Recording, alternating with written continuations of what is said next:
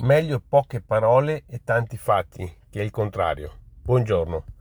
Oggi mi voglio soffermare su questa modalità operativa che è facile parlare e poi fare non è facile.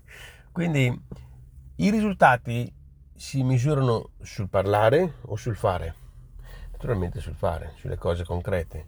Ci vuole anche il pensiero, certo, eh, ci vuole la parola, certo, ma ci vuole anche poi l'azione è l'azione poi che determina il risultato.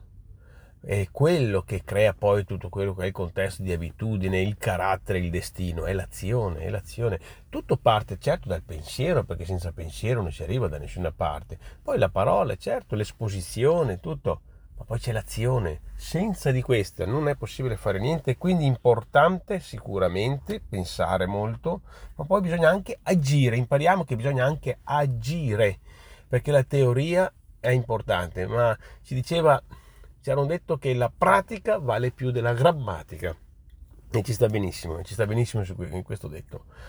Quindi ecco, eh, importante esprimere ciò che pensiamo, ecco, ma certo è anche importante poi agire, agire. E allora un altro orientamento che mi sento, ecco, di dire è di essere sicuramente eh, giusti, giusti, onesti, leali con noi stessi, sempre prima di tutto, e poi di riflesso con gli altri. Perché? Perché eh, è, la coerenza ci porta a una linearità d'azione e a un raggiungimento dell'obiettivo in maniera più veloce. A volte sembra che la strada della linearità sia quella più difficile, invece è quella che appare- più difficile che non porti ai risultati, invece è quella che porta al vero risultato, al consistente risultato, la linearità.